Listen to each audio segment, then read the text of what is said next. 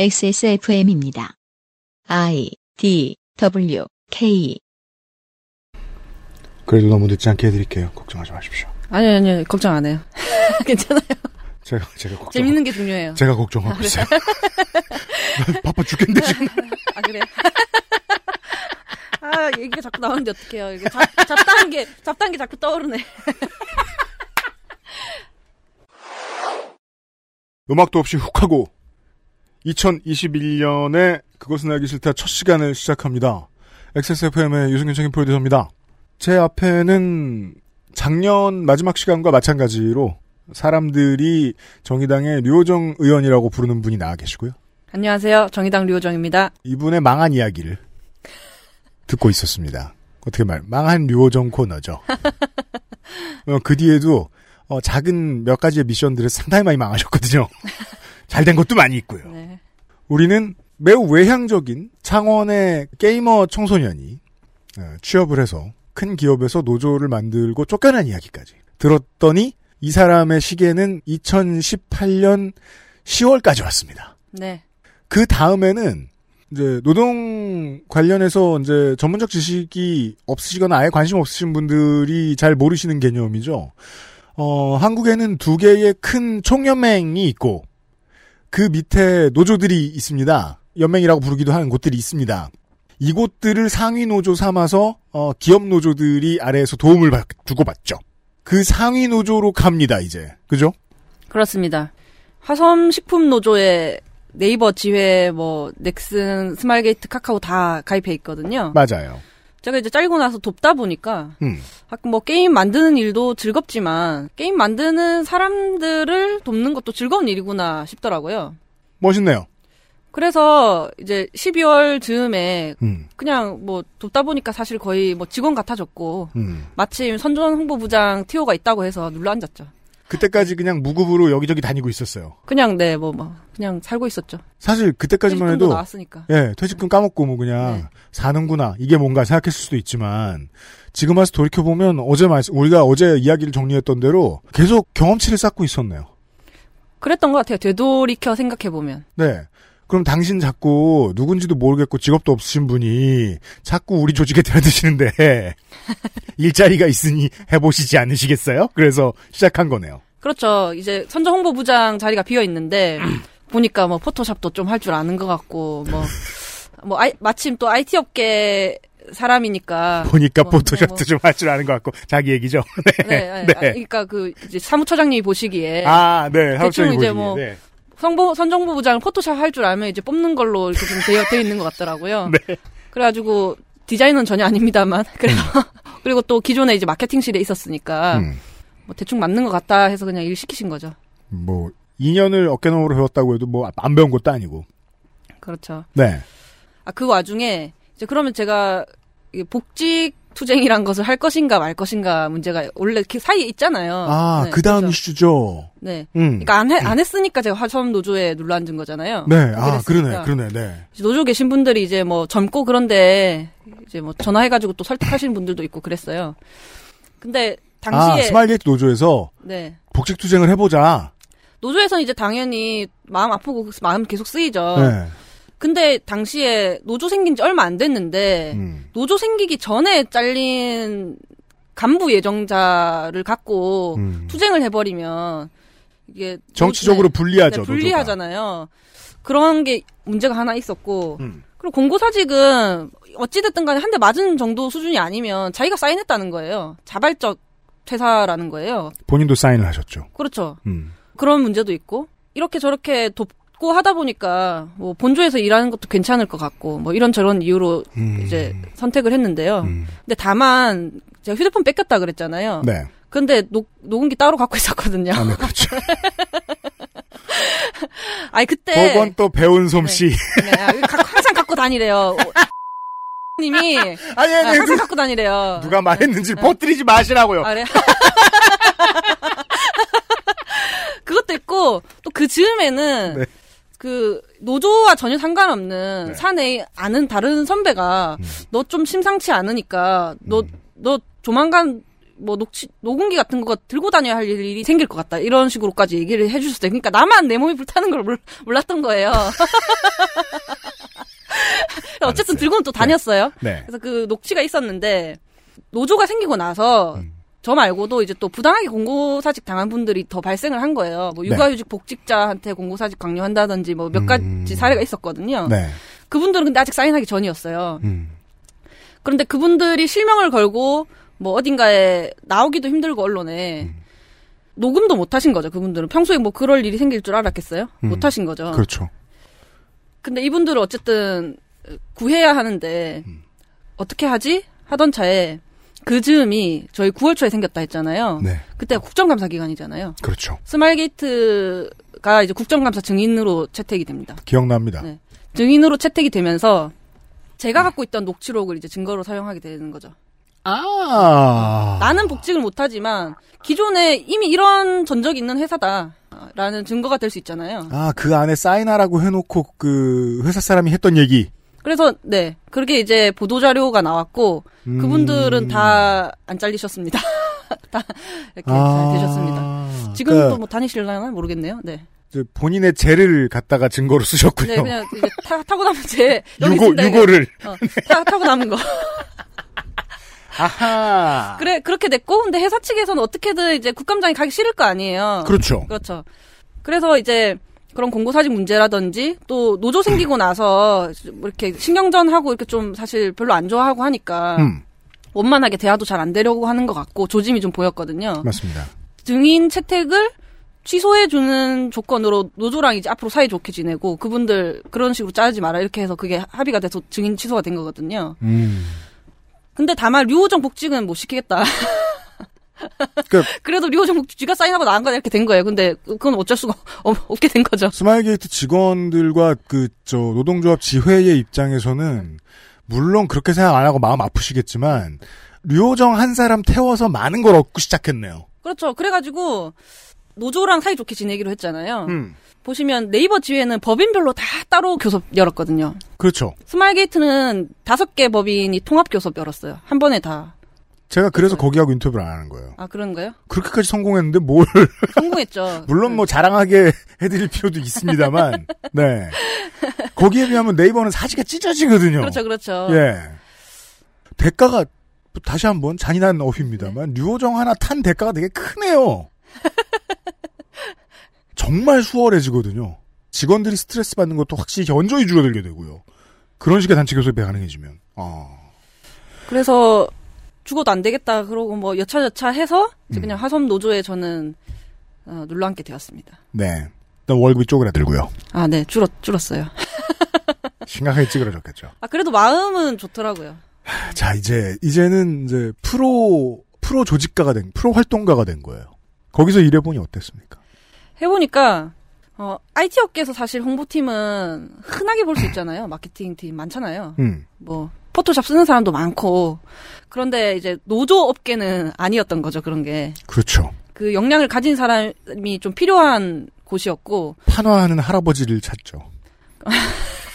그리고 생각해 보면 저희가 화섬 식품노 화학 섬유 식품 노조라서 공장이 많은데 맞아요. 즉 공장에는 디자인 팀이 없을 거 아니에요. 그러니까 디자인 역량이 필요했던 거였어요. 네. OEM으로만 큰 중견 업체들은 자기 홍보 능력이 없다는 아주 독특한 지점을 가지고 게임 업계에서는 상상할 수 없는 거죠. 그래서 막 10년 전에 만든 어디서 뭐 구한 포맷 계속 쓰고 있고 음, 그 예쁘지 않은 디자인이 발생할 수밖에 없는 이유들이 좀 있더라고요. 네. 그래서 들어가서는 저도 어떤 노조에 대한 편견 같은 게 있었으니까 음. 아마 시민들도 똑같이 갖고 있겠지? 왜냐면 자기가 그런 한다고 나섰던지 뭐 1년, 1년도 안 됐고. 그러니까요. 네. 그래서 그런 부분들을 좀 변화를 시도하는 거죠. 네이버 지회에서 했던 일을 음, 이제 화섬 식품 노조에서 해보자. 하는 게 되는 거죠. 네. 네. 그래서 한 거예요. 처음에는 목표가 이거 막 보면 페- 페이스북을 제가 봤어요. 화섬 식품 노조 페이스북을 봤는데 팔로워가 음, 40명인가 음. 20명인가 지금 한 몇십 명 정도 있었어요. 대충 세 보니까 네. 간부 몇 명 정도가 이제 팔로우 해준 거고 심지어 위원장님도 팔로우를 안 했어요. 우리 계정을. 조합원의 100분의 1, 아, 네. 1000분의 1, 네. 네. 조합원이 3만 명인데 1000분의 1급에. 음, 그리고 이제 사진 그 올라온 이제 뭐 소식이나 사진들을 쭉 보니까 음. 이제 무, 무조건 이제 주먹 사진, 플래카드 사진 이런 것만 있고 음, 맞아요. 또 가끔 보면 카메라를 안 닦은 것 같아요. 이렇게 약간 흐려. 그래서 보면서 처음 목표는 아, 이 뭐, 너무 처음부터 이렇게 대단해지려고 하지 말고 네. 그냥 흔히 볼 수 있는 페이스북 계정 그렇죠. 수준만 돼도 네. 이건 아주 큰 성공이다. 음, 그렇게 생각했죠. 음. 아, 그러게요. 처음에 가자마자 그러한 문제점들을 보면서 시작합니다. 소셜이 낡았고, 어. 카메라가 낡았고, 등등등. 카메라는 낡은 게 아니라 안 닦고 안, 닦, 안 닦았고. 그 많은 일들을 하셨잖아요, 새롭게. 들어가서 홈페이지도 뭐 2000 뭐 몇 년도에서 멈춰 있고 홈페이지를 쓸 수가 없는 수준으로 방치가 거의 되어 있었고요. 네. 그래서 그냥 좀 아, 평범하게만 가자 목표 음. 처음에 그런 생각으로 노조 페이스북 계정을 좀 예쁘게 바꾸는 거죠. 처음 갔을 때는 그러니까 물론 노조는 투쟁 소식을 많이 알- 전해야지 하지만. 중요하긴 중요한 소식이니까. 그러나 이 안에도 사람이 있다는 걸 알리고 싶었어요. 네. 그 조합원이 뿔 달린 사람이 아니다. 그래서 평소 일상 사진들도 조금 더 많이 올리고 그리고 반드시 투쟁 소식이라고 해서 무조건 또 궁서체만 쓰는 그런 게 있거든요. 다들 그렇죠. 동글동글한 글자체를 쓰는 것부터 해서 좀 세심하게 변화를 이렇게 하- 해 나가기 시작하는 거죠. 그거 처음 만지면 음. 별거 아닌 변화인데 폰트는 너무 많은 걸 말하잖아요. 그렇죠, 자기 그렇죠. 스스로 그 디자인을 가지고. 그래서 위에 어른들은 폰트 바뀐 거 못 참는 사람들 되게 많단 말이에요. 음. 그런 시도를 했다.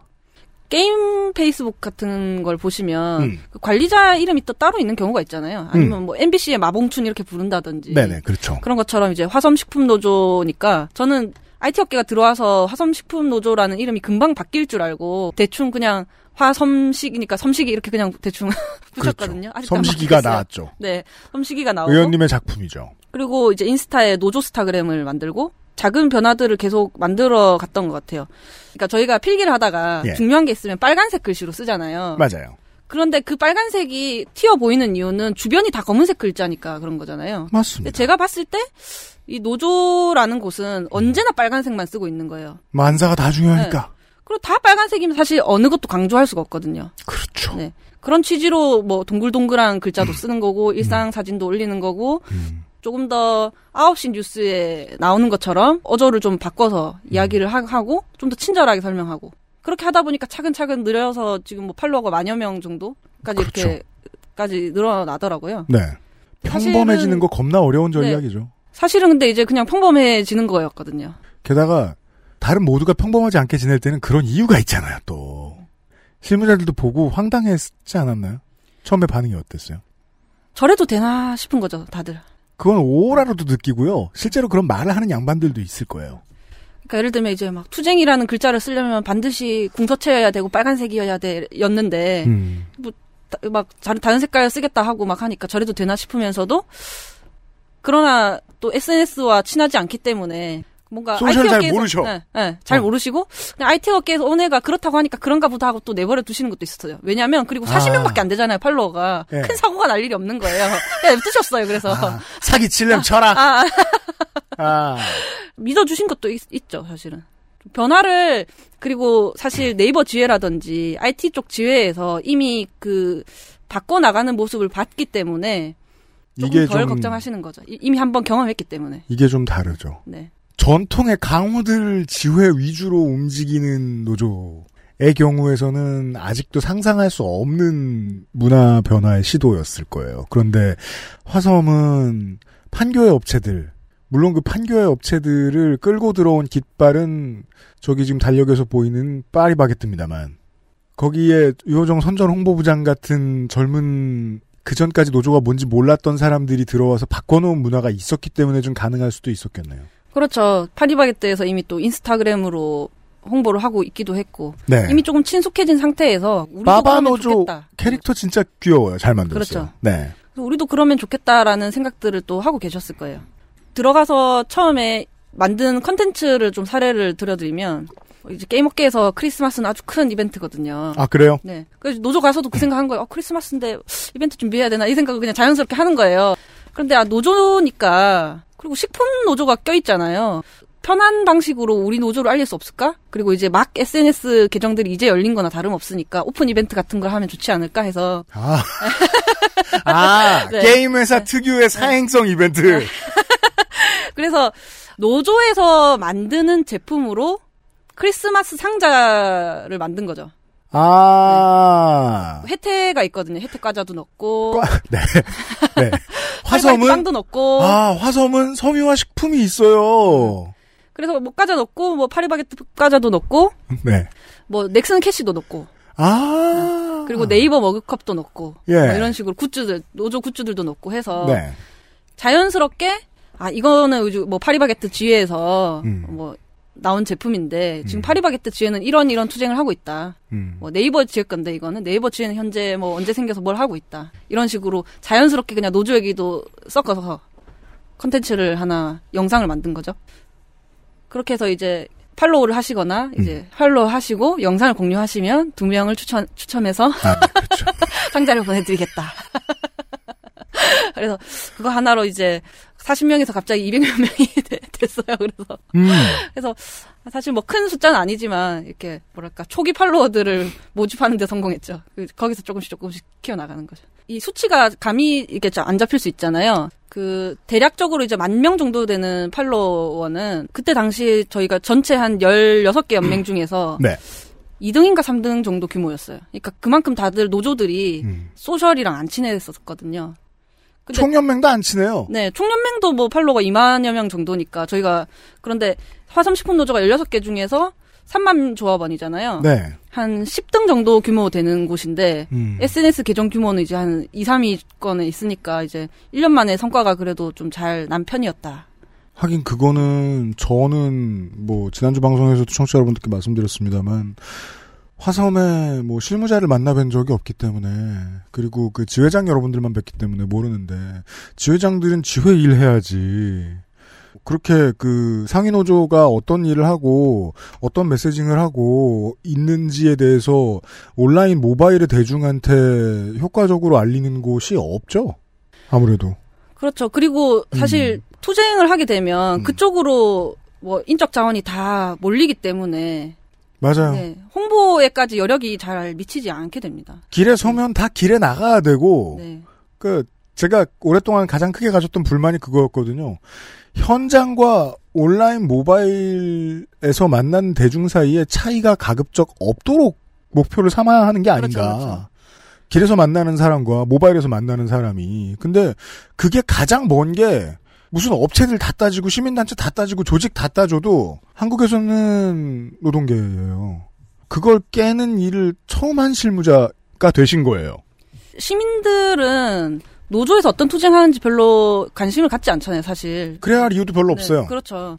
우리가 길에서 배포하는 홍보물은 무조건 뭐 천막 사진 박혀 있고 뭐. 구소체로 글자 빽빽하게 써가지고 이렇게 음. 돌리면 사실 길 가시던 분은 오늘 저녁에 뭐 먹지 이런 평범한 생각을 하고 가시는데 그 종이를 그럼요. 받으면 읽고 싶지 않잖아요. 일상과 멀어요. 네, 일상과 멀기 때문에 그런 거리 선전물 같은 것도 처음에 제가 그 천막 사진 빼셔도 된다. 천막 사진 빼셔야 더 많이 읽을 거다. 그렇게 하면서 이제 파리바게뜨 선전물을 제가 하나 만든 적이 있는데 그때 조직하시는 다른 이제 본조의 분이랑 실랑이를 많이 했죠. 천막 사진 자꾸 넣어달라고 그러- 그러니까 이제 못 넣는다. 절대 절대 못 넣는다. 음. 그럼 그렇게 해가지고 결국 막 제목도 조금 동글동글하게 나가고 파리바게뜨 천막 1호점이 왜 생겼을까요? 이렇게 하면서 천막 투쟁 들어갔을 때 음. 천막 1호점이 왜 생겼을까요? 하면서 이렇게 최대한 쉽게 설명하려고 노력을 많이 했거든요. 그림도 예쁜 걸로 동글동글한 걸로 넣고 양재동 SPC 본사에 네. 천막이 처음 들어섰을 때 네. 그때 어, 설 연휴라 아무도 어차피 가지도 않을 것 같고 안 바쁘실 것 같아서 그때 잠깐 찾아뵀었어요. 음. 제가 또 서울에는 양재동에 차대기도 좋거든요. 네. 그때가 류호정 선전 홍보부장이 입사하고 3개월 때였네요. 그렇죠 몇 몇 달 안 됐을 때죠. 아, 뭐 그때 제가 몰랐으니까 의원님이 계셨던지. 12월 입사니까 뭐 뭐 한 한두 달밖에 안 됐죠. 아무튼 그 내용을 그 시기였어요. 그 네. 내용을 저 제가 지금 계속 타임라인을 저하고 의원님 사이에 맞추고 있습니다. 아, 그런가요? 네, 그 내용을 선전물에 넣는 고민을 할 때. 근데 뭐든 한번 또 경험해 보면 바뀌잖아요. 음. 그렇게 했더니 뭔가 왠지 좀 더 잘 받아가시는 것 같고 아, 네네. 그냥, 그냥 시민분들 반응이 좀 괜찮은 것 같으니까 왜냐면 파리바게뜨 앞에서 이제 홍보물을 막 돌리는데 이제 파리바게뜨 색상을 사용하고 폰트도 좀 비슷하게 하고 하니까 그냥 파리바게뜨에서 이벤트 하는 종이를 주는 줄 알고 일단 다 받으시는 거예요. 네. 맞아요. 네. 그, 근데 읽어보니까 투쟁 얘기인 거죠. 그렇죠. 그럼 또 어때? 아, 맞아요. 노조의 활동도 휴대폰이나 게임이나 과자나 음. 자동차나 다른 모든 파는 물건들하고 가치가 다르지 않다고 생각해도 좋잖아요. 마케팅의 입장에서는. 아, 이게 특이합니다. 게다가 또 그 큰 회사에 있어 보셨으니까 마케팅하고 개발 부서가 싸워서 개발 부서가 이긴 홍보물이 나오면 그 홍보는 망해요. 그런가요? 뭔지 아시잖아요. 네. 왜냐하면 만든 데서는 하고 싶은 말이 많고 빨간 굵은 글씨로 넣고 싶었거든요. 맞아요. 무조건. 이것도 해야 되고 저것도 해야 되고. 우리 이거 잘 넣었고 이거 잘 넣었고 막 심지어 개발부서한테 지면 버그가 없다는 것도 광고로 나와요. 그 광고할 일이야 그게? 근데 마케팅을 해보셨던 그 이제 전직 중에 마케팅이 있으셨다 보니까 우리가 만든 것보다 사람들이 어떻게 받아들이는지가 더 중요하다는 생각을 하셨군요. 그렇죠. 선- 홍보물을 음. 이제 주려고 만드는 게 아니라 보게 하려고 만드는 거잖아요. 계속 활동만 보고 싶게 만들어야죠, 그러면. 전임자들이 알기 어려운 문제예요 그게. 그래서 그 뒤로 한 번 경험하고 나니까 그 뒤로는 이제 나아지는 거죠. 아, 네. 이렇게 돌려도 세상이 망하지 않는구나. 천막 사진을 뺀 홍보물을 돌려도 노조 일을 알리는데 별 문제 없구나. 그러니까 다 경험으로 이제 아 이래도 되는구나 이렇게 알게 되는 거죠. 그때 파리바게트 지회장님도 처음 만나셨겠네요. 그 시기쯤에. 파리바게뜨 지회장님은 노조가 만들어질 때쯤 한번 식사를 같이 했었어요. 잘리기 전. 네. 아니 잘리고 나서요. 잘리 전후가 아주 얇습니다. 네, 네, 타이밍이. 그, 그 네. 2주 사이에 한번 이제 본조 가서 음. 최종 그 체크를 하면서 네. 있었는데 이제 마침 바- 오시더라고요. 어. 그래서 아, 얘기 많이 들은 분인데 실제로 보니까 신기하다. 뭐 그런 생각. 그 이- 얘기는 누가 많이 했었어요? 그 시절에? 그때 이제 뭐 조직 실장님이나 네이버 지에서 이제 계속 얘기를 하고 음. 그리고 제가 정의당 당원 그 당시에도 당원이었는데 정의당에서도 이야기를 많이 들었었거든요. 아 그랬어요. 네네. 그죠? 그 참 또 남 얘기하게 되는데 남 얘기를 오늘 좀 하게 되는데 저는 임종린 지회장의 존재감이 그렇게 커질지 전혀 예상 못했어요. 정말로 이제 영화 주인공까지 하시고 그런 말 하면 경을 친답니다. 워딩을 그대로 전해드리죠. 네. 막 고화성입니다 이런 소개한다거나 안 돼요 안 돼요. 아, 네. 네. 처음에 우리 방송에 나올 때만 해도 그냥 청취자니까 재미있는 이야기를 들려주시라고 하는 정도였는데 이 정도 파장일 줄 몰랐었어요. 이런 분들을 만나면서 월급 받은 걸로 하면 1년 4개월 계셨을 거예요. 네, 그 정도 한 1년, 네, 그 정도 있었던 것 같아요. 남들은 30년 있는 직장에서 왜 1년 4개월 하고 출마할 생각을 하셨어요. 이제 출마까지 왔어요. 아, 사실 뭐, 노조가 연봉은 좀 낮아지지만, 어찌 보면 뭐, 고용 안정은 더 잘 돼 있거든요. 게임 업계보다. 그렇잖아요. 그 정도. 워낙 안 좋으니까. 그러게요. 응. 이제 더 어제보다 잘 느껴지네요. 게임 업계가 너무 안 좋구나. 그렇죠. 본조에 와서, 저희는 이제 화성식품 노조 본조라고 부르거든요. 네, 그렇습니다. 본조에 와서 이런저런 투쟁도 하고, 뭐, 집회도 나갈 일이 많았을 거 아니에요. 그렇죠. 본격적으로 활동가가 하게 되는 일반적인 경험들을 하시기 시작했죠. 네. 그때 이제 19년 한 여름쯤에 탄력 근로제 뭐 계약, 뭐 그러니까 근로기준법을 좀 계약하겠다라는 소식이 있어서 네. 이제 국회 앞에서 집회를 하게 됐었거든요. 네. 그런데 이렇게 하- 그 땡볕에 한참 있다 보니까 이렇게 밖에서 외친다고 지금 국회 안으로 목소리가 들어가나 싶은 거예요. 깍, 음. 너무 깝깝한 마음에. 그렇죠. 그리고 노조가 생기면 다 바뀔 줄 알았는데 물론 노조가 생긴 곳들은 좋아졌어요. 네. 단체 교섭도 음. 하고 음. 많은 나쁜 것들이 없어졌는데 게임 업계는 근데 노조 없는 데가 더 많잖아요. 그럼요. 그러니까 노조가 지회 없는 하나 생겼다고 끝날 일이 아니죠. 그렇죠. 노조 없는 곳들은 문제가 여전하고 그 국회 앞에서 그냥 그런 생각이 들더라고. 아 역시 법이 바뀌어야 한 번에 바뀐다. 그러니까 노조 만드는 것보다 그게 더 빠르다. 물론 뭐 모랄 컴뱃 시간에 청취자 여러분들도 듣고 또 들으시는 문제입니다만은 남의 인생은 쉬워 보인다고들 하죠. 그건 보통 잘못된 일반화고요. 근데 왜 이렇게 인생을 쉽게 사시는 거예요? 국회를 가서 보- 법을 만들어야 되겠어. 무슨? 그런 생각을 하고 있던 차에 네. 정의당에서 청년 할당 방침을 채택했잖아요. 네. 선거 기간이 됩니다. 겨울 이제 여름에서 갑자기 이제 겨울이 되는데요. 음, 겨울에 정의당에서 청년 할당 방침을 채택하고 음, 기호 1번, 2번에 비례대표 비호 1번, 2번에 청년 할당합니다. 네, 청년끼리 경쟁을 해서 음, 청년 중에 1등을 하면 1번, 2번 이렇게 되는 거예요. 그렇죠. 그때 제가 이제 출마를 결심하고 나가게 된 거죠. 이 이야기를 잠시 후에 해보죠. 어, 광고를 듣고 와서요. 왜냐면은, 이제, 그 시점이 되면, 어, 저도 이 양반을 처음 만나게 됩니다.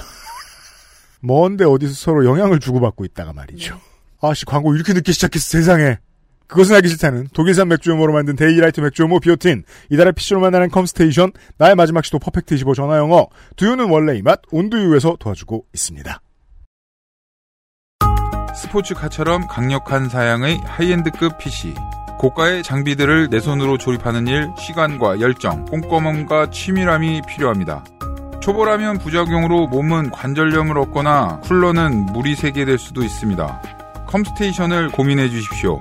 이달의 PC로도 custom 사양으로도 빠르고 견고하게 만들어 드립니다. 액세스몰과 010-8279-5568 컴스테이션을 만나보세요.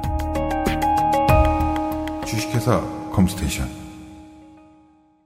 자체 교사 자격 시험을 통과한 선생님들만 수업을 진행하고 적은 학생 수를 유지해 수업의 질이 떨어지지 않는 전화 영어. Perfect 25. 비슷한 다른 회사 제품도 먹어봤는데요. 분말이라 역하고 먹기가 많이 불편했거든요. 근데 데일리라이트 맥주 휴무는 알약이라 먹기도 편하고요. 냄새가 없어 그런지 애들도 잘 먹더라고요. 이거 먹고 나서 우리 남편은 글쎄 이마선을 따라서 참 야야야 끊어 끊어 통화 연결이 고르지 못하네요 들을 말씀은 아직 많이 남아 있는데 아쉽습니다 말할 수 없는 고민 직접 확인해 보세요 데일리라이트 맥주 효모 제조일은 원래 벽 밑에 도장으로 찍혀 있는 거야. 공산품이 그렇지. 한가운데 패키지에 잘 보이게 써놓으면 안 되는 거야? 어? 좋긴 한데 포장비 쓰다 망하지 않을까? 제조일자가 잘 보여요. 두유는 원래 이 맛. 온두유. 마술처럼 저 자리에 류호정 청취자 대신에 윤세민 리터가 앉아 있습니다. 뿅. 온두유 광고를 하러 왔어요. 네, 콩의 껍질까지 갈아서 가마솥에 푹푹 끓여 만드는 수제 두유 온두유. 예. 걸쭉하지만 목 넘김이 부드러운 맛은 두유가 원래 이 맛이었던가? 하고 놀랄만 합니다. 네. 국산콩 백태와 서리태를 3대 1로 섞고 끓여 만든 소금인 헛소리하고 있 자, 아, 다시 읽겠습니다. 네. 국산콩 백태와 서리태를 3대 1로 섞고 끓여 만든 소금인 태안자염을 넣은 담백한 맛과 음. 거기서 효소 처리 스테비아가 들어간 순한 단맛 두 가지 버전이 있습니다. 그렇습니다. 태안자염을 넣은 담백한 맛이 있고요. 네. 효소 처리 스테비아가 들어간 순한 단맛이 있습니다. 짤 거라거나 달 거라고 상상하시면 큰일입니다. 그 어떤가요? 되게 만족하시는 분들은 평상시에도 간에 대해서 아주 그 섬세하신 분들이에요. 간을 엄청 센 걸 싫어하시는 분들. 이런 분들이 만족도가 엄청 높죠. 근데 그러고 나면 어, 센 간이 들어가야 뭔가 먹는 것 같다는 기분이 드시는 분들은 그냥 뭘 넣으면 되잖아요. 그게 콩국수에 소금 넣는 거에 황금 간이 있잖아요. 그래요. 약간 살짝 달면서 고소해지는 간이 있잖아요. 네, 그걸 넘어서면 짜죠. 그렇습니다. 근데 그 짠 걸 좋아하는 사람이 있고 고소한 걸 좋아하는 사람이 있는데 네. 그 콩국에 소금이 들어가면 조금 들어가면 되게 달아지고 이제 그런 미묘함이 맞아요. 있죠. 콩국수의 그 중요한 원리입니다. 다른 음식들과 다르게 간을 직접 맞춰야 돼요. 그러기엔 최적이에요. 그리고 자매품으로 국수용 콩국물도 있습니다. 너무 콩국수만 많이 얘기했네요.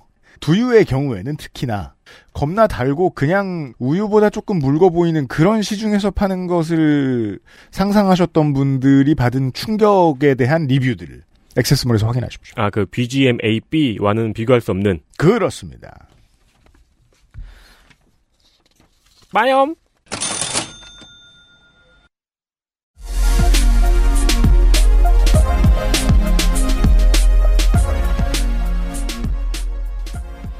광고를 듣고 돌아왔습니다. 사람들이 정의당의 류호정 국회의원이라고 부르는 청취자와 함께하고 있습니다. 자, 이제부터 편의상 의원님이라고 네. 부르겠습니다. 네. 의원이 된 걸 이제 모두가 아니까요. 네. 어, 당시의 화섬식품노조 선전홍보부장. 올해 3월에 화섬식품노조로부터 제가 처음 연락을 받았습니다. 언젠가는 한 번 연락이 올 줄 알았는데 음, 연락이 오더군요. 어, 우리 이제 관련돼서 저희 방송과 관련된 많은 사람들이 기업 조직을 끌고 거기에 어마어마하게 들어간 지 한, 한 4년 뒤? 예, 연락이 처음 오더군요. 언젠간 봐야겠지. 광고래요. 그래? 그래, 광고 해야지. 게다가 그, 제가 지금 와서 솔직히 말할 수 있을 것 같습니다만은 그, 총연맹의 비판적인 얘기를 전후에 하고 나서 총연맹 광고를 받기가 좀 어려웠어요. 그래, 그럼 화성노조 광고 받아야지. 영업은 열심히 해야 또 사무실가 칭찬받으니까요. 선전 홍보부장이 오셨어요. 류호정 선전 홍보부장이 오셨어요. 근데 저는 뉴스를 보니까 소식을 이미 알고 있었어요. 출마를 했다는 거예요. 왜 저 사람이었지? 광고 전에 알려주신 대로. 비례 후보 청년 1, 2번 번호 배분하고 몇 가지 룰들을 확인을 해보니 당선이 될 것 같은 거예요. 가서 국회의원이나 할 것이지 왜, 왜 광고 미팅인데 왔지? 궁금한 거예요. 일은 해야 하니까요. 그래 궁금해서 네. 물어봤어요. 어떻게 하실 거냐고. 휴직계를 냈대요. 네, 당선되면 가는 거고 이렇대요. 제가 봤을 땐 당선될 것 같은 거예요. 저는 어떻죠? 흥미가 싹 식죠. 아니 화성노조 실무사라고 해서 4년 만에 처음 만났는데 잠시 후에 회사를 관둘 사람이 온 거예요? 아씨 이거 뭐안 되겠구만. 그리고 제가 했던 말은 하나밖에 없었어요. 어, 후임자한테 인수인계나 잘해주세요. 그랬는데 이 양반은 어, 죽치고 앉아서 계속 자기 얘기하는 거예요. 제가 그날 말이 많았나요? 할 얘기가 끝났는데 그리고는 같은 얘기를 정확히 제가 기억나요. 네 번 하셨는데 그게 무슨 말이었는지 기억나세요? 아니요. 바쁘세요? 수다쟁이였네. 90분 동안 저한테 네 번을 바쁘세요를 묻는데 초, 초면에 바쁩니다. 아, 그랬어요. 바쁘셨구나. 죄송해요. 라고 어떻게 말해? 죄송해요. 너무 재미있는 경험이었어요.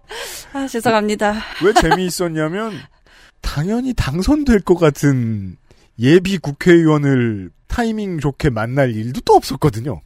국회의원이 되기 직전까지 얘기를 좀 해봅시다. 직전까지요. 이제 당 얘기를 좀 해야 되는데 네. 제가 성남시 위원회에서 이제 운영위원으로 활동을 하고 있었거든요. 왜냐하면 IT 기업 출신이기도 하고, 네, 그 사는 곳이 그쪽이니까. 네 거기서 저 월세 지금도 월세, 지금도 월세 살고 있습니다. 네 반전세죠. 반전세 살고 있습니다. 어, 반전세에 거기 지금 그때도 지금도 거기 살고 계시니까. 그렇죠, 네. 그렇죠. 그 성남시 위원회에서 활동을 하고 있었기 때문에 성남시 분들과 이제 선거 캠프를 같이 꾸려서 음. 나가게 된 거죠. 그분들이 이제 뭐 노조 만들 때도 많이 도와주셨고, 뭐 저 잘렸을 때는 이제 뭐 학, 뭐 회사 앞에 플래카드를 걸겠다고 해서 막 제가 뜯어 말리고 막 그랬거든요. 음, 음, 네. 꾸려서 나갔는데 음. 사실은 저는 당내에서는 유명한 사람이 전혀 아니었기 때문에 당연해요. 지역에서만 활동하잖아요. 네. 그렇기 때문에 당내에서는 사실 아무도 될 거라고 생각하지 않았어요. 당 활동을 해본 적도 없고 노동 활동을 안 했으니까. 노동운동에 들어온 지도 1년 반 이렇고 그런데 청년 할당이 있었고 음. 청년 중에 1등만 하면 되었잖아요. 그렇죠. 근데 이제 뭐 다른 뭐 자- 지금 이제 같이 의원을 하고 있는 음. 장혜영 의원은 꽤 인지도 있는 사람이고 뭐 중앙당에서 유명한 또 다른 후보들이 있었거든요. 그렇죠. 그래서 그분들이 될 거라고 다들 생각을 했는데 음. 어 제가 지역에서 열심히 활동을 한 것을 이제 좀 좋게 봐주신 건지 음. 성남 당원분들이 좀 투표를 마- 많이 해주셨고 네. 그렇게 당선이 되었던 것 같아요. 네. 그 설명을 좀 드려야 되는데 저희가 좋아요. 당시에 시민 참여 제도가 있었어서 네. 당원 7, 시민 경선 참여단 3 이렇게 배분이 되어 있었거든요. 네. 근데 이제 당원 비율이 높다 보니까 인지도가 높은 분들은 시민 참여도 표를 많이 받으셨지만 그러나 이제 당원 표가 결국엔 높았기 때문에 제가 조금 더 유리했습니다. 그러니까 네. 지역 기반이 있는 후보들이 유리했어요. 아, 네. 당시. 지역 기반이 기꺼이 돼준 분들이 계셨다. 이 지역구로 오지 않을 수 없었네요. 그럼요. 당선이 된 뒤에는. 저는 분당을 떠날 수 없죠. 그러니까 사실 정치를 처음 시작한 것도 분당이고 음. 사회생활을 시작한 것도 분당이고 그러니까 좀 세상을 알게 해준 곳이 분당이어서 계속 있을 것 같아요. 네. 입법 노동자가 되었습니다. 네. 노동 환경은 어때요? 우선 노동권은 없어요. 노동이 당당한 나라를 만들고 싶어서 얼마나 없습니까? 6시에 보통 6시 전후로 일어나서 음. 7시부터 일과가 시작되거든요. 7시부터 네, 일과가 5시 반에 시작됐다는 건 분당에서 출근했더니 7시에 국회. 네네네, 그런 거예요. 네. 회의도 7시부터 시작이 많고, 네. 또 공부할 시간이, 그렇게, 이런 시간이 아니면 또 공부할 시간이 없어요. 음. 일정이 대중이 없기 때문에, 네. 어, 공부할 시간 등을 고려하면 이제 아침 일찍부터 일을 시작하고, 어, 마치는 시간은 알 수 없고, 내일 일이 뭐, 갑자기 생겼, 생기기도 하고, 없어지기도 하고, 5시에 일어나셨어요. 지금 어머니랑 같이 사시죠. 네, 또, 그, 사람이 나이 들면 나이 들수록 내가 무엇이든 간에 꼭 밥을 헤매기고 싶어 합니다. 아침을 먹어야죠. 네. 저는 토마토 주스 먹습니다. 아, 그걸로 때우는 걸로. 네. 아침 먹고, 아침 먹고 뭐 저희 수행하시는 분이 오실 때도 있고 제가 그냥 이제 버스 타고 갈 때도 있고 그렇습니다. 보통 은안 오시는 것 같은데요? 여기 오실 때마다 늘 혼자잖아요. 지금도 뭐 아무도 십분- 없잖아요. 10분 거리니까 택시 타고 알아서 가래요. 그래. 10분 거리여도 9명씩 오는 사람들도 아, 있어요. 한 명 필요한데. 조금 인지도가 생기고 나서는 그리고 또 이제 코로나도 있고 해서 대중교통을 타다가 혹시 맞을까봐 걱정하시는 분들이 있거든요. 당직자들 중에. 근데, 어, 근데 실현 가능한 일이어가지고. 네, 그렇죠. 실제 사례들도 있고요. 좀 더 차를 좀 더 많이 타게 된 것 같아요 요즘에는. 네. 음, 뭐, 정치인처럼 말하자면은, 뭐, 본인이 민폐가 될 수도 있고, 그렇죠. 괜히 했다가 여러 사람 번거롭게 만들 수도 있는 거고요. 그 시간에 나가면 오히려 러시아워는 피하긴 하네요. 아, 그 시간에 가면 차가 안 막힙니다. 7시에 출근하면. 네, 7시까지 출근을 하면 한 40분 정도, 3, 40분 정도면 출근할 수 있거든요. 네. 근데 출퇴근 시간에 하면 뭐 1시간 반. 진짜 막히면 2시간도 걸려요. 하지만 출퇴근 시간에 출퇴근하진 않죠. 그렇죠. 어, 지금 회기 시작된 이후에 가장 빨리 퇴근해 본 게 언제입니까? 오늘 좀 빨리 퇴근하지 않을까요? 오늘 12월 31일이니까 네. 오늘 빨리 퇴근할 것 같은데요. 하긴 네. 오늘이 저- 오늘이 가장 가장 빠른 퇴근일이 되겠네요. 네. 종무일이니까 그거 빼고는 보통 야근이죠. 그렇죠. 계속 야근이고 주말 어- 없고 뭐 사실 주말 개념이 없어요. 그래서 가끔 오늘이 무슨 요일인지 좀 헷갈리고 뭐 그럴 정도로. 아, 좋아 노동 운동을 해야지라고 생각하고 2년 만에 항상 크런치인 곳으로 왔어요. 네, 항상 크런치예요. 맞아요. 가만 있자. 제가 대본에 써놓은 질문들 중에 밥맛이 어떤지는 저도 먹어봐서 뭐 모르진 않고. 그리고 또 의원님은 밖에 나가서 밥 먹기도 뭐합니다. 요즘 때는. 그렇죠. 예, 밖에 맛집도 많지만 이제는 좀 그래요. 네. 동료들은 정의당의 당직자들과 그리고 어, 의원실에 계시는 비서와 비서관님들. 거의 비서 비서관님들하고 하루를 같이 하죠. 그렇죠. 그 거의 가족보다 더 자주 있는 거죠. 집에는 거의 잠만 자는 곳이고. 보수는 아니라고 구분되는 종편의 시사 프로그램에서 중요한 역할을 맡고 계신 언론인이 다른 사망 사고와 산재 사고 이야기와 그 국회의원의 세비에 대한 비교를 하시더라고요. 저는 그런 얘기 나오는 게 사실 많이 화가 나거든요. 어떻게요? 무슨 일을 해도 일한 대가를 못 받는 것이 도덕적인 선택이라거나 음, 올바른 선택인 것처럼은 절대로 말하면 안 된다고 생각해요. 정해져 있는 급여는 무조건 줘야 되고 중요한 일을 사람들이 맡길 거면 급여를 많이 줘야 한다고 생각해요. 근데 정치인들이 나오셨을 때 그걸 여쭤볼 시간은 별로 없었어요. 음. 대답을 안 해주려고 하시기도 하고. 아 그래요? 세비는 어디로 나갑니까? 세비가 월- 월급이 저희가 천만 원 정도 되거든요. 그렇죠. 많죠. 받았을 때 근데 저희 정의당이 지금 빚이 40억 정도 있, 있습니다. 내년에 사실 월세라든지 당직자 월급이 조금 우려될 정도로 지금 재정 상태가 조금 정의당이 있는데요. 다른 정당에 비해 그 점이 좀 토 나오죠. 어, 의원 세비가 짙게 아니죠. 네, 그래서 세비의 반을 당해 냅니다. 일단. 자, 절반 깎였고요. 네.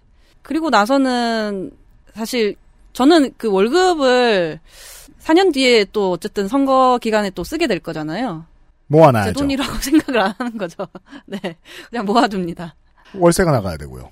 네, 월세도 나가고, 음. 집 월세와 사무실 월세. 네, 지역구 사, 사무실 월세. 지역구 사무실 월세도 있고, 그래도 음. 그건 이제 후원회가 있으니까 후원회로 충당을 좀 할 수 있는데요. 음. 근데 제가 사실 어디다가 쓴다고 얘기하기에는 뭐 밥 사 먹고 옷 사고 왜, 왜냐면 일밖에 안 하니까 네. 돈 쓸 시간은 없거든요. 그냥 저쪽 다 해요. 그리고 옷은 네.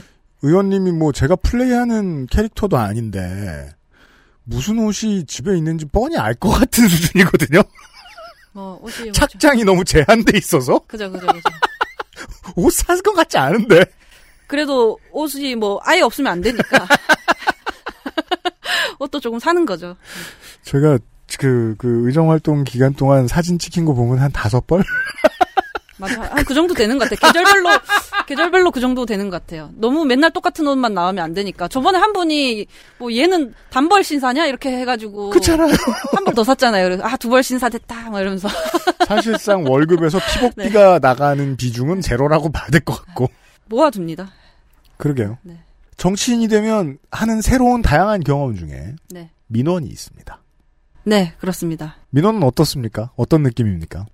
우선, 정의당에 찾아오는 민원인들의 특징이 있어요. 뭡니까? 큰데 이미 다 가보셨던 분들이에요.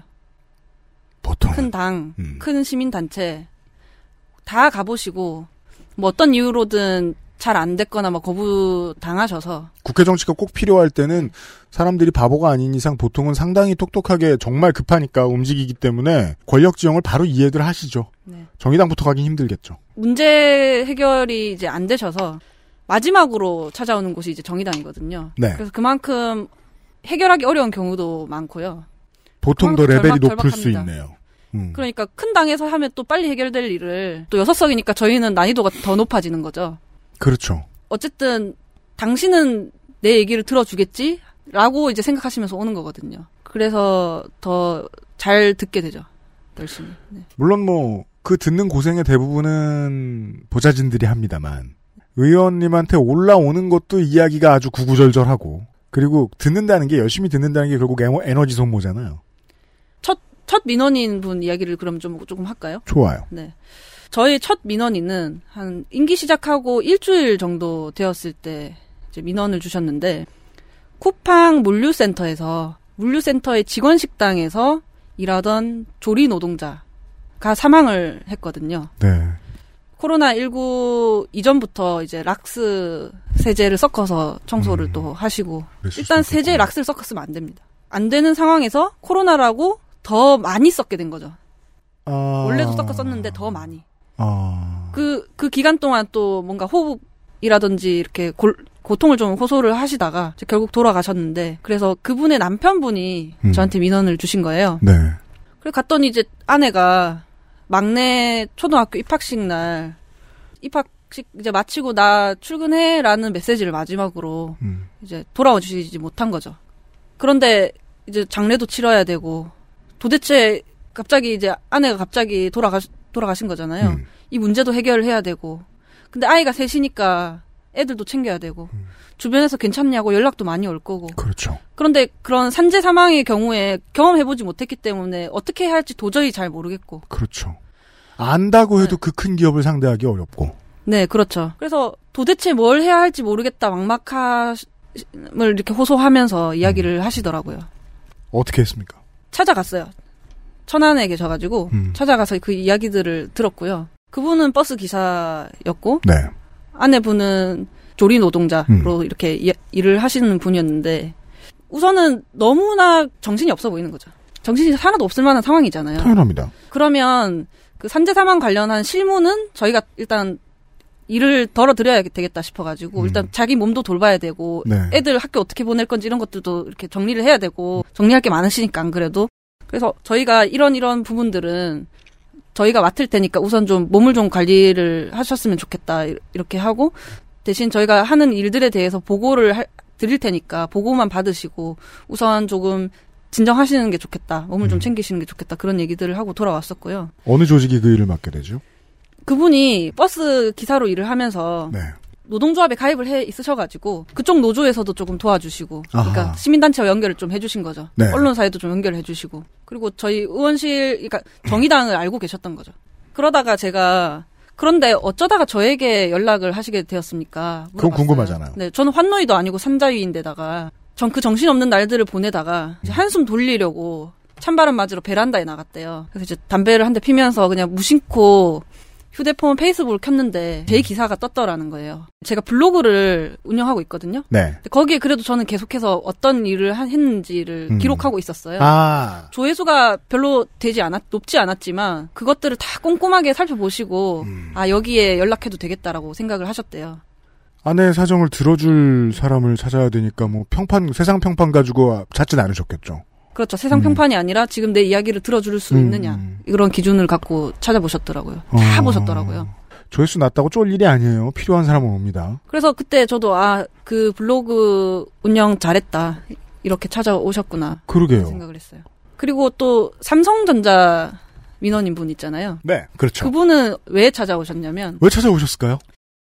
JTBC 2020년 10월 14일 지난 6일 삼성전자 관계자들은 류호정 의원 씨를 찾아가 주 부사장에 대한 증인 신청 철회를 요청했습니다. 류 의원 측은 즉시 거절했지만 결국 주 부사장은 증인에서 빠졌고 이후 국감장에 나온 사람은 다름 아닌 이상무였습니다. 주 부사장을 증인 명단에서 빼고 무단 출입을 했던 이상무가 대신 출석한 겁니다. 이렇게 국감장에 나온 이상무는 삼성전자의 중소기업 기술 탈취 여부를 놓고 류 의원과 설전을 벌였습니다. 저희가 롤러 제공한 바 있습니다. 말 잘하지 마시고요. 그게 기술 탈취가 아니면 뭡니까? 상황이 이렇게 된 건 민주당과 국민의힘 간사의 합의 때문. 이들은 주부 사장을 명단에서 뺀 이유를 이렇게 밝혔습니다. 여러 가지 점들을 고려하다 보니까 불가피하게 코로나 사태 하에서 기업에 불필요한 부담을 줄 수 있고 하지만 류 의원은 그건 이유가 안 된다며 다시 비판했습니다. 저는 이런 걸 카르텔이라 부른다고 배웠습니다. 우선은 제가 산자위잖아요. 산자위이면서 내가 갖고 있는 이 기술 탈취 문제를 지적해줄 사람이 누구일까를 고민하셨대요. 그런데 갖고 있는 증거 같은 것들이 비밀 유지가 되어야 하는데 대기업의 커넥션이 있으면 그게 중요하죠. 네. 그분은 네. 다른 정당 안 가보고 류호정 의원실에 처음 가셨을 가능성이 높죠. 네, 그렇습니다. 그래서 대기업과 연줄이 있을 것 같은 당은 들리시지 않은 거죠. 음. 바로 정의당으로 오셨어요. 그래서 근데 맞거든요. 저희가 삼성전자랑 아무 관련이 없으니까 그렇죠. 비밀 유지가. 잘 됐고 이제 뭐 네. 녹취록이라든지 이런 것들이 다 온전하게 보존이 됐죠. 게다가 또, 또 녹취에 대해 또 제로랩은 아니기 때문에. 그리고 그분의 감이 또 맞으셨던 게 네. 실제로 증인 채택 철회를 당했잖아요. 그렇죠. 그게 다 이제 기업에서 압박이 있기 때문에 그 두 당. 간사들이 합의를 하는 거거든요. 네. 저와 달리 이제 비밀을 잘 지키신 거죠. 비밀의 중요성을 잘 아신 거죠. 사내 메신저를 썼던 저와는 달리. 네. 네. 그러게 말이에요. 당 내에서도 여섯 명밖에 없는 국회의원, 다섯 명밖에 없는 국회의원, 산자위에 보내고 싶지 않아 하셨던 베테랑들이 있었을지도 몰라요. 보좌진들 중에서도. 근데 국회에 첫해 들어가자마자 산자위에 진보정당 국회의원이 있으면 어디에 쓸모 있다를 보여준 사례였거든요. 들으시는 이제 대기업 어, 다니시는 청취자 여러분들 이렇게 쓰면 좋습니다. 이분들이 아니더라도 많은 다른 민원인들이나 어, 본인이 처음에 생각했던 의정 활동의 목표들을 하려고 한 일들을 할 수 있는 환경입니까? 하려고 한 일을 할 수 있어요. 국회는 네, 할수 있어요. 있는데 단 교섭단체가 아니면 조금 많이 어렵기는 하더라고요. 이게 quest라는 게 많은 캐들이 페널티를 가지고 시작하는 경우들이 많아요. 정의당은 정의당의 페널티가 있어요. 근데 저는 18대, 19대, 20대, 21대 국회의원들을 만나면서 단 한 사람의 국회의원도 이 말을 하지 않는 사람은 없었거든요.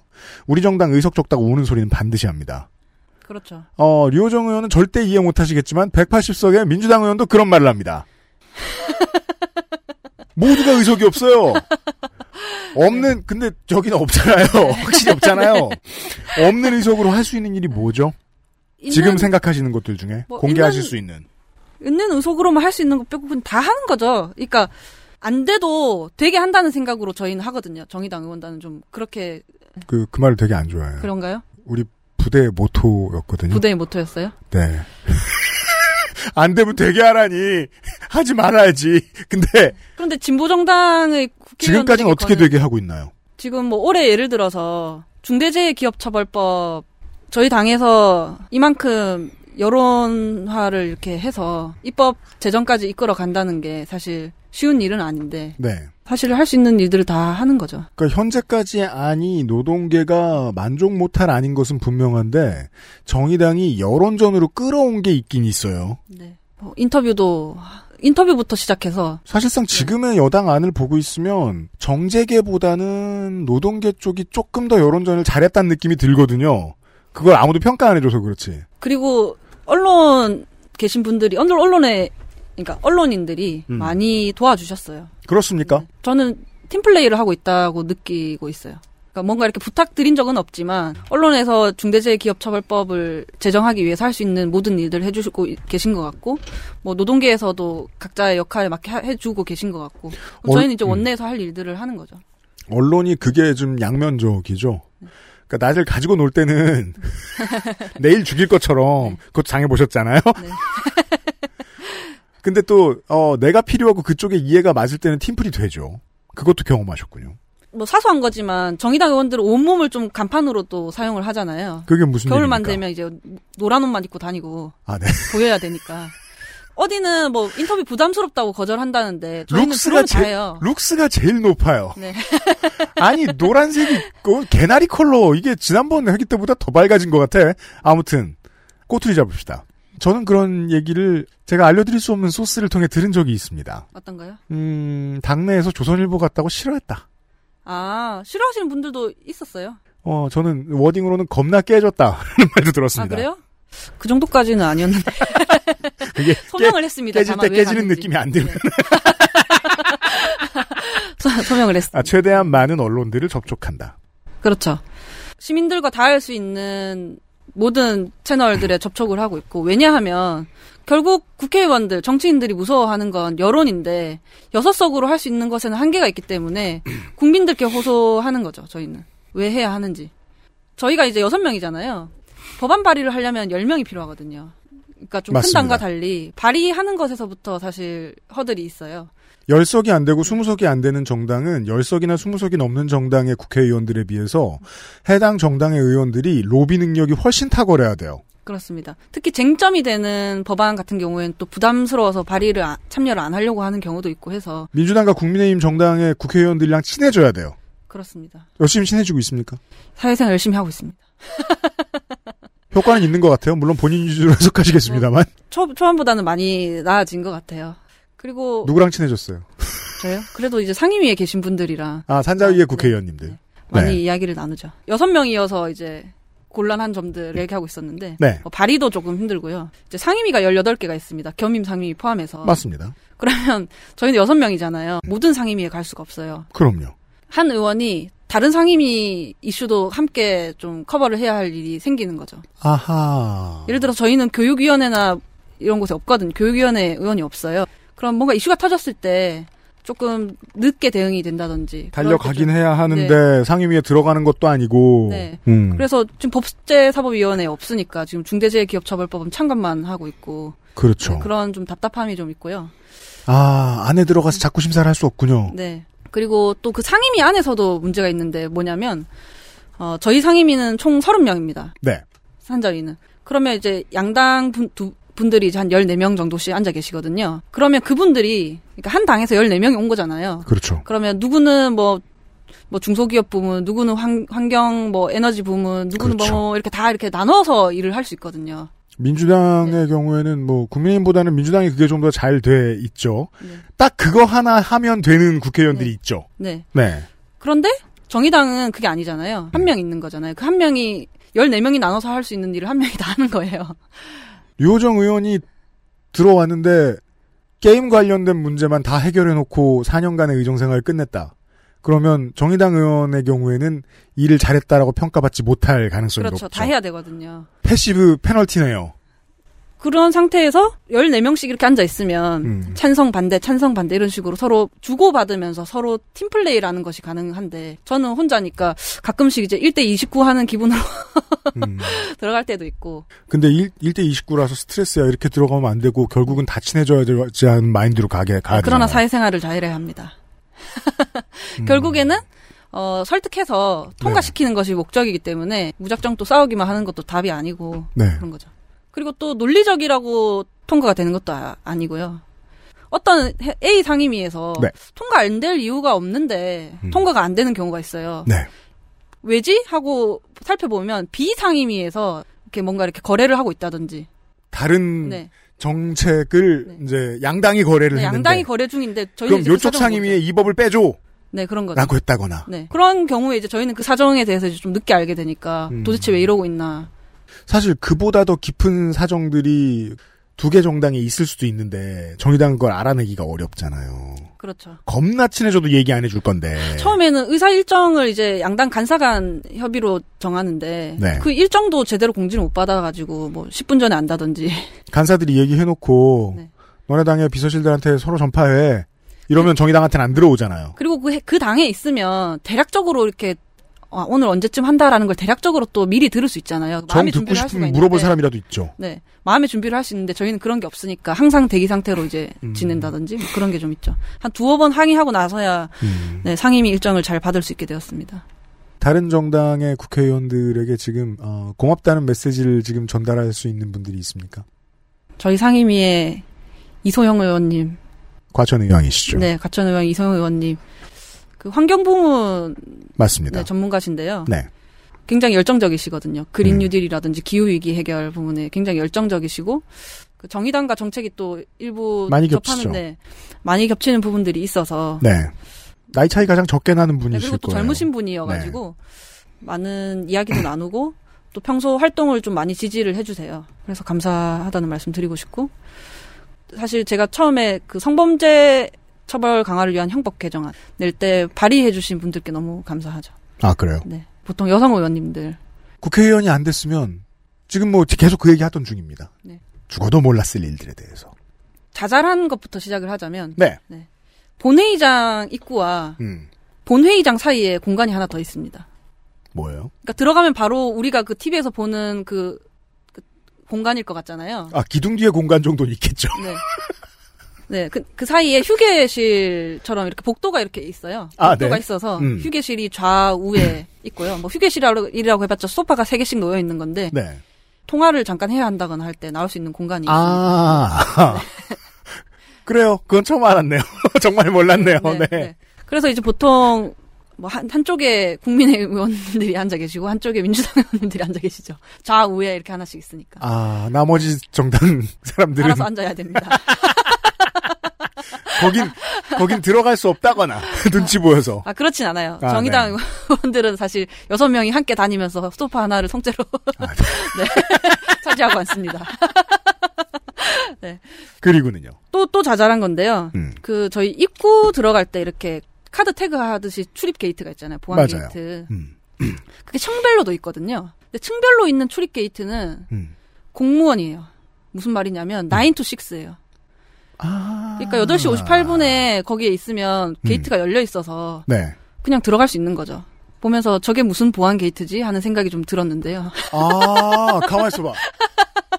왜냐면 출입할 때 몇 층에 출입할 건지 적고 들어오시고 네. 그 카드는 그 층만 출입할 수 있거든요. 맞아요. 그런데 시간대를 피해 가 버리면 아. 네, 그냥 들어가실 수 있으니까 보면서 출입 게이트가 아직 설치된 지 몇 달 안 됐거든요. 네. 지금 시범 기간이라서 저런가 싶기는 한데 맞아요. 그런 게 새로 뭐 생겼더라고요. 고쳐야 될 것이라고 생각을 하면서 어, 사례를 대놓고 되게 반노동적인 아 게이 출입 야근 환영. 게- 출입 게이트는 기계 기계니까 뭐 보안이 잘 돼야죠. 아니 그건 마치 그 포털 AI가 얼, 그 뭐냐 기사 고르는 것에 대한 두둔 같잖아요. 그런가요? 누가 아니, 그렇게 아니, 설정해 보안- 놨으니까. 목적이 보안 게이트인데 네. 그 하, 뭐 약간 하다 많은 것 같지 않아요? 그러게요. 하겠다는 건지 아. 말겠다는 건지. 그런 바보 같은 두 가지 정보가 있었고요. 네. 그 그리고 외에는 사실 뭔가 깨달음 같은 것들인 거죠. 그러니까 제가 원하는 건 이제 가장 간절하고 가장 눈 빨개진 사람들이 모이는 곳입니다. 한국에서 거기서 만나는 사람들에 대한 이해가 있을 것이고 아까 잠깐 얘기했던 미디어의 생리에 대한 이해가 있었을 것이고 이런 것들에 대한 건요. 다들 알고 계실 텐데 사회는 다 똑같다. 그래서 국회도 똑같은데요. 사람 사는 곳이고요. 네, 사람 사는 곳이기 때문에 다 똑같은데 그냥 다시 한 번 더 느끼는 거죠. 아 미디어는 복잡한 걸 다뤄주지 않는구나. 음. 뭐 이거 홍보부장 때부터 느낀 거죠. 타이틀부터 뭐 내용까지 소위 이제 그림이 되게 만들어져야만 메시지를 간략화하고 메시지를 내보낼 수 있구나 세상에. 뭐 바른 현상은 아니지만 어쨌든 음. 정의당 조건에서는 또 나름대로 최대한 활용을 하기 위해서 또 뭐 그냥 적응해서 하고 있는 거죠. 때론 억울하고 복장 터지거든요. 네. 실제로 하는 사업이 별것이 아닌 의원실이 어, 의원님이 혹은 중요한 보좌진이 메시지 단순하게 만드는 능력이 탁월하다는 이유만으로 저기가 장사가 잘 되는 방들이 있어요. 혹은 이제 저희도 국정감사 때 제가 태안화력 김용균 노동자 돌아가셨던 네. 네, 서부 발전에 질의를 했는데 네. 그럼 이 소식을 국민들께 알려야 되잖아요. 음. 그런데 너무 슬프게도 우리나라에서 산재 사망으로 돌아가신 예- 분들이 너무 많으니까 잘 알려지지 않을 것 같은 거죠. 그래서 저 저나 혹은 이제 민원을 주신 노조나 절박하게는 다 똑같거든요. 그럼 어떻게 할까요? 이렇게 내용을 다 정하고 홍보를 어떻게 해야 알려질까요? 이렇게 얘기를 했더니 이제 먼저 얘기를 하다 보니 이제 옷을 입으시는 건 어떠냐 얘기가 나오는 거죠. 음, 음, 그래서 그 안전모와 김영균 노동자가 입었던 그 단순한 그대로- 메시지 중엔 네. 이미지도 있죠. 네, 직관적이잖아요. 그래서 그 옷을 입게 됐고 그때 지- 조금 찡한 경험을 했는데 그 옷을 보내달라고 했더니 정말 깨끗하게 접혀서 온 거예요. 택배로 왔는데 제가 네. 그게 너무 눈에 띄었어요. 네. 깨끗하게 씻어서 보낸 것 같아요. 왜냐면 새 옷은 아니었거든요. 네. 깨끗하게 접혀서 개서 안전모도 새 건 아니었는데 엄청 깨끗했어요. 네. 빠딱빠딱하게 깎, 그러니까 깨끗하게 닦아서 국회에서 이제 중요한 역할을 해야 할 옷이니까. 그쵸. 이제 진심이 너무 느껴지잖아요. 맞아요. 네. 저도 이제 더 저- 절실한 마음으로 질의를 하게 되고 그랬었죠. 맞아요. 이게 의원실이 정치를 모르는 사람들도 아니고 의원실이 직접 그걸 준비했으면 저렇게 깔끔했을 거란 생각이 안 들었거든요. 저는 저도 그래서 그게 많이 보였었거든요. 아, 저건 어디선가 직접 관계된 분들이 보내주셨나 보다. 음. 아, 그걸 발견하셨구나. 정치를 모르는 분들이 의원실이 엉성했던 게 아니라면 다행히 전자였네요. 네. 아. 보내주셨던 옷이었고 또 이제 정치를 하면서 더 많은 사람들을 만나잖아요. 네. 정치라는 것이 선의만으로 일이 이루어지질 않으니까 뭔가 사람에 대한 인간에 대한 실망도 커지고 뭐 화도 나고 하면서 또 한편으로는 더 사람을 잘 이해하게 되고 애정도 커지는 거죠. 좀 더 세상을 좀 애정 갖고 바라보게 된 것 같은데 사실 처음에 정치 시작할 때는 뭐 제가 정의당 국회의원이어서 그런지 뭔가 신념을 꺾지 말자 같은 어떤 투쟁적인 생각이 좀 강했었거든요. 네. 근데 지금은 그게 아니라 내 생에 대한 좀 미련은 좀 버리되 사람들의 삶을 사랑하자. 라는 생각으로 좀 바뀌었어요. 이- 이거 얘기하면서 너무 거창하면 이게 편집당하면 어떡하지 했었는데. 제가 그렇게 이미 공지했습니다. 너무 거창한 편집당한다고. 그런데 이미 지금 의정 활동 지금 8개월 됐는데 그렇게 바뀌었어요. 네. 그래야 부, 부패하거나 음. 초심을 잃지 않, 않고 또 소수 정당이 뭔가 해내기에는 좀 지치게만 만드는 이 환경에서 음. 지치지 않고 좀 오래오래 활동을 할 수 있겠다 싶더라고요. 저희 임기는 4년이지만 네. 이 진보 정치는 평생 해야 할 일이니까 음. 지치지 않으려면 그렇게 해야겠다 그런 생각이 들더라고요. 그리고 그렇게 네. 하- 그런 생각을 하지 않으면 진짜 너무 열받을 일이 많아가지고 열받을 제가 먼저 알아버릴 것 같더라고요. 하루에도 몇 번이죠? 아 이번에 그 중대재해기업처벌법 음. 정부안 나왔을 때 위, 위험약 먹었어요. 음. 위험약 위험약 먹고 아 아니야 그래도 세상을 사랑해야지. 그러니까 그 과정을 좀 알겠습니다. 이 상임위 얘기도 해주셨고 하니까 정부의 안이 어쩌다 결정되었는지 알 수 없고 어, 여당의 안이 어쩌다가 저렇게 나왔는지 알 수도 없고 어, 그런데 결과만 보고 생각을 생각을 해야 하니까 그 정치의 대부분이 어쨌든 해내야 되고 예. 결과를 내야 되고. 그죠. 정치의 대부분이 결과만 보면 화가 나거든요. 네. 침착해지는 습관은 아직 별거 없고 위험약. 네, 위험약 침착해져야죠. 위험약이 필요하다는 이야기를 하셨고요. XSFM입니다.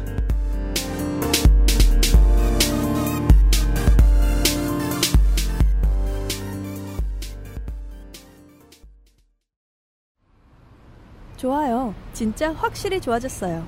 어, 이렇게까지 효과가 좋을 줄은 몰랐어요. 자신감이 생기니까 어제는 소개팅도 했다니까요. 아 저한테 진짜 잘 맞는 것 같아요. 저 이거 먹으니까 세상에나. 아 저 이마선을 따라서요. 잠먹. 야 야 잠만. 마고 마고 마고. 누구 망하는 걸 보고 싶나? 말할 수 없는 고민? 직접 확인해 보세요. 데일리 라이트 맥주 효모. 제조일자가 잘 보여요. 두유는 원래 이 맛. 온두유.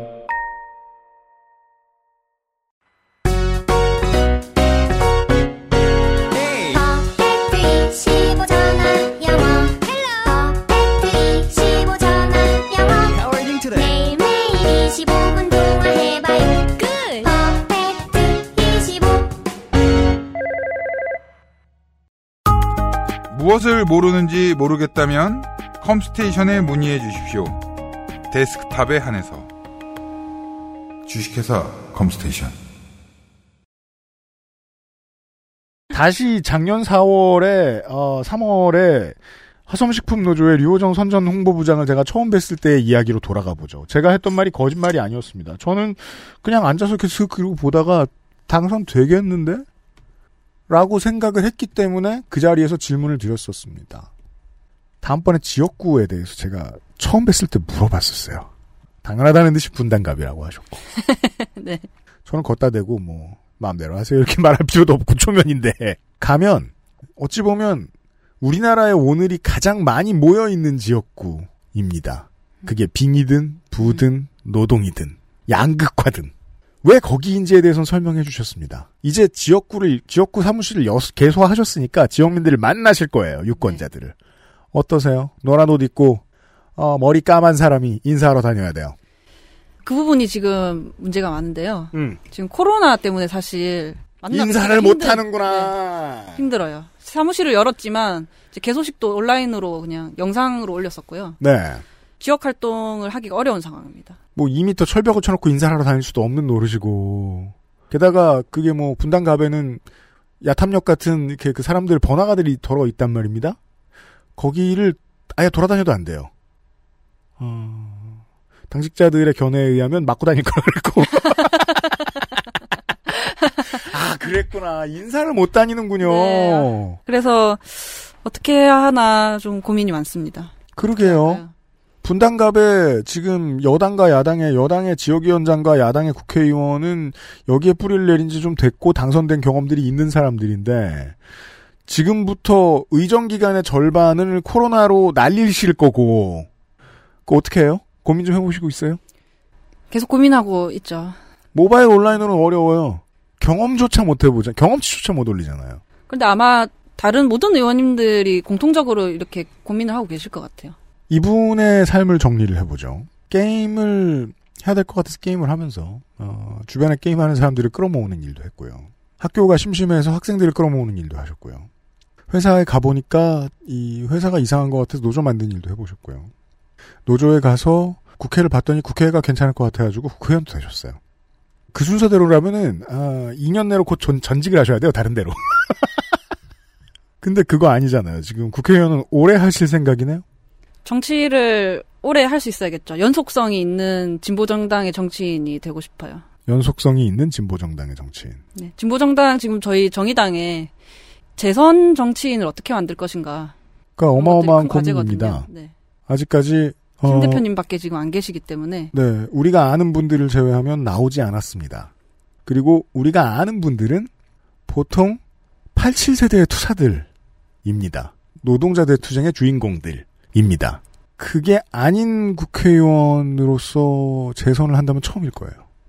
근데 처음에 공천을 준- 받으려고 준비하셨을 때부터 이미 생각하시고 계셨다는 거 아니에요? 정의당 같은 경우에는 다른 당에 비해서 비례대표들이 빨리 지역구를 선택하고 빨리 활동을 시작하거든요. 거기 짱 박힌 분들이 없- 거의 없거든. 네. 그래서 뭐 저도 마찬가지로 생각을 하고 아, 그 점에서 하긴 네. 또큰 정당들은 그 지역위원장들 눈치 보느라 빨리 못 정하기도 하고 당내 그렇죠. 분란 일으키니까 보통 전반기 때는 말을 안 하고 조용히 있죠. 그렇죠. 보통 한 2년 정도는 이제 가만히 있죠. 지역구를 선택하지 않으시다가 이제 음. 나중에 선택을 하시는 걸로 알고 있는데 맞아요. 저희는 빨리 준비를 해서 빨리 활동을 해야 음. 어, 어떤 이런 악조건을 딛고 성과를 낼 수 있기 때문에 빠르게 네. 시작합니다. 알겠습니다. 지금 은행 가셔야 된대요? 아니 아니 밀었어요. 시간 밀었어요. 알았어요. 아무튼 근데 은행 가야 되는 건 네, 맞잖아요. 은행 가야 돼요. 네. 끝으로 요정 의원실이 에, 남은 3년 3개월 동안 하려고 하는 가장 중요한 사업 한 두 가지를 얘기해 주세요. 사실 중요한 사업이라고 딱 맞아 떨어지게 설명하기가 좀 어려울 것 같은데요. 네. 당선 전후로 인터뷰를 하면 음. 이제 정치가 뭐라고 생각하냐 이런 질문들을 많이 하, 시는데 그때마다 정치가 정치는 사회적 약자의 무기라고 생각한다 그런 대답들을 했어요. 음. 네. 좀 일하면서 더 강해진 것이 있다면 아, 역시 정치는 더 권력이 없는 사람 곁에 있어야 된다. 왜냐하면 국회의원은 권력이 크잖아요. 그렇기 때문에 고- 더 권력이 없는 사람 곁에 있어야 한다라고 생각하고 그걸 좀 증명해야겠다는 생각으로 그 의정 활동들을 하고 있거든요. 네. 그래서 그 성과를 꼭 내고 그것을 잘 알리고 싶고요. 그리고 뭐 물론 이제 말씀하셨듯이 진보 정당의 재선 의원 음. 이것도 중요한 사업 중에 하나죠. 그래요. 여기 마지막에 지금 뭐또 언제 또 뵐지도 모르고 요, 요 얘기는 하고 싶네요. 많은 분들이 그것을 위해서 어, 너무너무 열심히 달리다가 안 돼서 여당도 가고 다른 정당도 가고 다른 직업도 찾고 그런 분들도 많아요. 많은 사람들의 수십 년 수건 사업이었다는 거죠. 자신 있으세요? 싫어하시는 말씀 또 한 번 해야 될 것 같은데요. 좋아요. 안 돼도 되게 해야죠. 알았어요. 어쩌겠습니까? 열심히 해야죠. 또 다른 디테일들도 여쭤보고 싶었는데 그건 왠지 한 3년 뒤에 여쭤봐야 할 것 같은 것이 인양반의 계획 안에 있는 것들이 아직 다 안 나왔다는 느낌이 너무 강하기 때문에 뭐 대략적인 계획을 세워서 차근차근 해 나가고 있습니다. 네. 알겠습니다. 3년 뒤에 한 번 더 불러주세요. 알겠습니다. 그 전에도 비서관님들한테 말씀드렸습니다만 어, 민원이 있는데 언론 플레이 잘 안 되시면 연락 주시고요. 감사합니다. 저희들도 다 받을진 자신 없지만 네. 국회의원은 이거 시간 맞춰야 돼가지고 제가 너무 짜증나요. 녹음할 때 아, 제가 맞추겠습니다. 항상성이 없어요. 거짓말하고 있어요. 이것도 좀 하루도 늦어가지고 이거 어떡해요 지금. 31일 날 녹음하고 31일 날 올리고. 아무튼 의원님들이 좀 전에 얘기해 주셨잖아요. 공부할 시간이 부족하다고. 막상 불러놓으면 이걸 민원을 넣으신 시민단체나 혹은 사, 일을 겪고 계신 분들, 취재하신 분들, 아니면 비서관님들, 그분들 다 앞에도 의원님이 말 제일 못하는 경우가 되게 많아요. 그런가요? 공부 못하니까. 시간 없으니까. 근데 만약에 공부를 잘 하셨다면 또 뵙겠지만, 그래가지고 제가 보통 의원님들을 이제는 섭외 안 하려고 그러거든요. 그리하여 21대 국회에서는 섭외 계속 안 하고 있었는데, 처음으로 나온 분이 이분이 되셨네요? 다른 자격으로 나오셨으면 그냥 출연료가 나갔을 텐데, 하는 수 없이 오랜만에 이 작업을 해야 했습니다. 네. 아, 그리고 저는 지금 입고, 저 의원님이 입고 계신 저 개나리색이 너무 마음에 안 들어요. 개나리색 후드요? 그리고 그 가방 저거 어떻게 노란색 가방이요? 야광 같아요 거의 엄청 밝은 색이야. 그래도 네. 메고 있어야 보이죠. 어, 약간 진중한 yellow 컬러입니다. 아 진중한 yellow 컬러의 아, 운동화를 요즘 조단 원을 구하기가 얼마나 힘든데. 야, 아, 신고 다니겠습니다. 알겠습니다. 네, 이걸 넘겨드리면서 예. 어, 오늘의 시간을 마무리하도록 하겠습니다. 네, 어, 들어주셔서 너무너무 감사드리고요, 청취자 여러분. 그리고 중간에 한번 어, 방송 듣다가 저한테 문자를 남겨주신 적이 있었는데 그때 언젠가 한번 국회의원으로 사는 얘기를 한번 들어봐야겠다고 생각했는데 그리고서부터 또 한참 지났네요. 드디어 만났네요. 또 한참 빠르게 늙을 겁니다. 할 일이 너무 많으니까 우리가 그렇잖아요. 바쁜 와중에 나중에 시간 낼일 있으면 또 뵙죠. 정의당의 류호정 의원이었습니다. 다음번에 뵐 때도 아마 국회의원이실 거예요. 그 사이에 일 많이 하십시오. 네, 감사합니다. 네, 건강 지키십시오. 네, 모두 건강하세요. XSFM입니다. I D W K